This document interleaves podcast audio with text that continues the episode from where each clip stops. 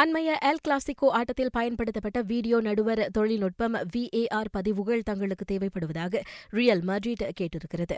பார்சலோனாவுடன் கோலின்றி சமநிலையில் முடிந்த அவ்வாட்டத்தில் தங்களது 2 பெனல்டி கோல்கள் அங்கீகரிக்கப்பட்டிருக்க வேண்டும் என ரியல் கருதுகிறது. இதையடுத்து அந்த VARஇன் பதிவுகளுக்காக ரியல் ஸ்பெயின் கால்பந்து சம்மேளனத்திடம் கோரிக்கை விடுத்திருக்கிறது. இதனிடையே அவ்வாட்டத்தின் போது திடலில் பொருட்கள் வீசியெறியப்பட்ட சம்பவத்திற்காக பார்சாவுக்கு 1,500 யூரோ அபராதம் விதிக்கப்பட்டிருக்கின்றது. ஆர்சனல் 37 வயது மிகேல் ஆர்டேட்டாவை அணி புதிய பயிற்றுநராக நியமித்திருக்கின்றது. அவர் அணியில் 3.5 ஆண்டுகள் ஒப்பந்தத்தில் கையெழுத்திட்டிருக்கின்றார். ஆர்டேட்டாவின் பணிகள் நாளை அதிகாரப்பூர்வமாக தொடங்கவிருக்கின்றன. இந்நிலையில் இன்றிரவு எவர்டனுக்கு எதிரான EPL ஆட்டத்தை இடைக்கால நிர்வாகி ஃப்ரெடி யுன்பர்க் கவனித்துக் கொள்வார் என அறிவிக்கப்பட்டுள்ளது. எவர்டன் ஆர்சனல் மோதும் ஆட்டத்தை ஆஸ்ட்ரோ சூப்பர் ஸ்பாட் 3 அலைவரிசை 813 இரவு 8:30 மணி தொடங்கி காணலாம். லெஸ்டருக்கு எதிரான இங்கிலீஷ் பிரீமியர் லீக் ஆட்டத்தில் மான்செஸ்டர் சிட்டி வீரர் டேவிட் சில்வா களமிறங்குவது சந்தேகம்.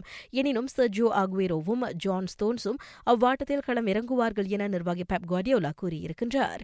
மான்செஸ்டர் சிட்டி லெஸ்டர் அணிகள் மோதும் ஆட்டத்தை அதிகாலை 1:30 மணிக்கு ஆஸ்ட்ரோ சூப்பர் ஸ்பாட் 3 அலைவரிசை 813 காணலாம். டோபி ஆல்டர்வெய்ரல்ட் டாட்டன்ஹமில் 2023 ஆண்டு வரையிலான ஒப்பந்தத்தில் கையெழுத்திட்டிருக்கின்றார்.